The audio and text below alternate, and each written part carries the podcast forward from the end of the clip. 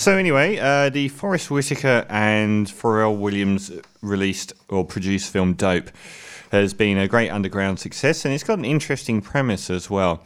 It focuses on school kids, and in particular, it's actually a wide group. The uh, the main three, only one of them is actually an African American. There's a well, there's an Asian, there's there's a gay character kind of, and also an Asian character. There's three kids at school, and it shows how growing up in an area like Inglewood in California and being surrounded by gun violence, the way that you are sometimes unwittingly sucked into the uh, being a, a, appropriated by gang culture and an involvement in uh, that side of things. And also at the same time, the lead character played by Shameik Moore is very good in this film.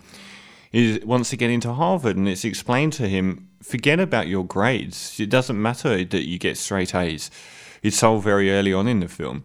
It's where you're from. You just don't have a shot in hell of. It doesn't matter how well you do at school. You're going to be pigeonholed as being from this for the rest of your life. So rather unhelpfully, uh, towards the beginning of the film, he is dragged into a scenario with uh, a local drug dealer and and hardcore gang member played by ASAP Rocky, who is excellent in this film. He's a natural on screen, and uh, he's only used briefly in the beginning of the same of the movie, but he really does do a good job. Uh, I would expect to see him in, in more acting roles coming up.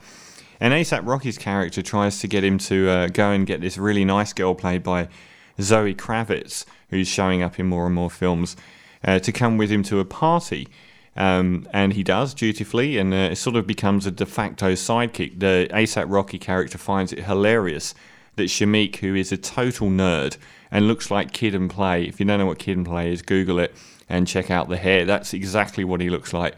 And he goes on and on about how he's into 90s hip hop, as though it's some uh, golden era of hip hop and then routinely name checks hip hop artists that didn't exist at the time or existed in the 80s. Uh, so he gets it all wrong anyway. But ASAP Rocky finds this kind of funny and, and drags him along to a party. Unfortunately, there's a big shootout at the party, and ASAP Rocky hides a load of drugs in uh, Shameik's bag. And unknowingly, Shameik flees the scene and ends up with a large amount of drugs. And when he conf- eventually confronts uh, the person above ASAP Rocky on the ladder. The guy, far from just wanting to take the drugs back, uh, basically says it's now your responsibility to sell them. And so we have what is basically as a movie a mix between Breaking Bad with the uh, Bryan Car- uh, Cranston character arc of somebody that's perhaps unintentionally but got into the, the drug world and having to deal with uh, a side of life that he doesn't know. And also, what was the other film it reminded me of? Oh, it will come to me in a minute.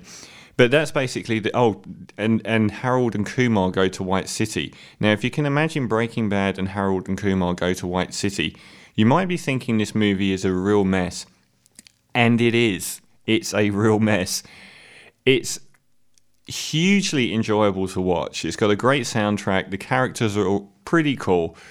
Um, and it's got great reviews. It's probably 85% on Rotten Tomatoes.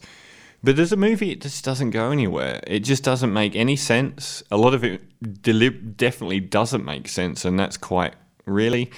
Um, but the actual film itself goes nowhere. It's a, it's like Harold and Kumar films. It's an it's an interconnection between various comedic sequences.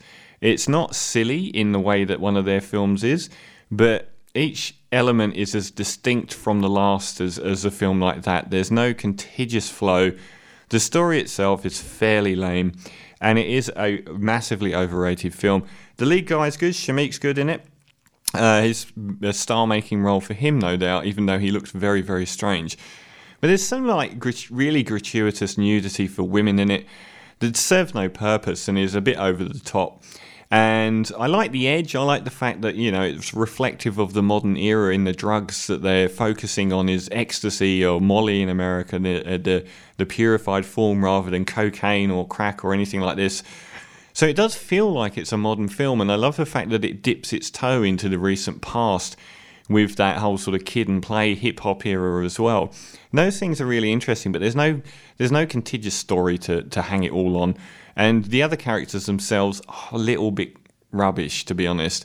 So I think it's a very overrated film, but one that you would have an enormous amount of enjoyment watching, and much more so than the likes of a Harold and Kumar film because it's not awful all the way.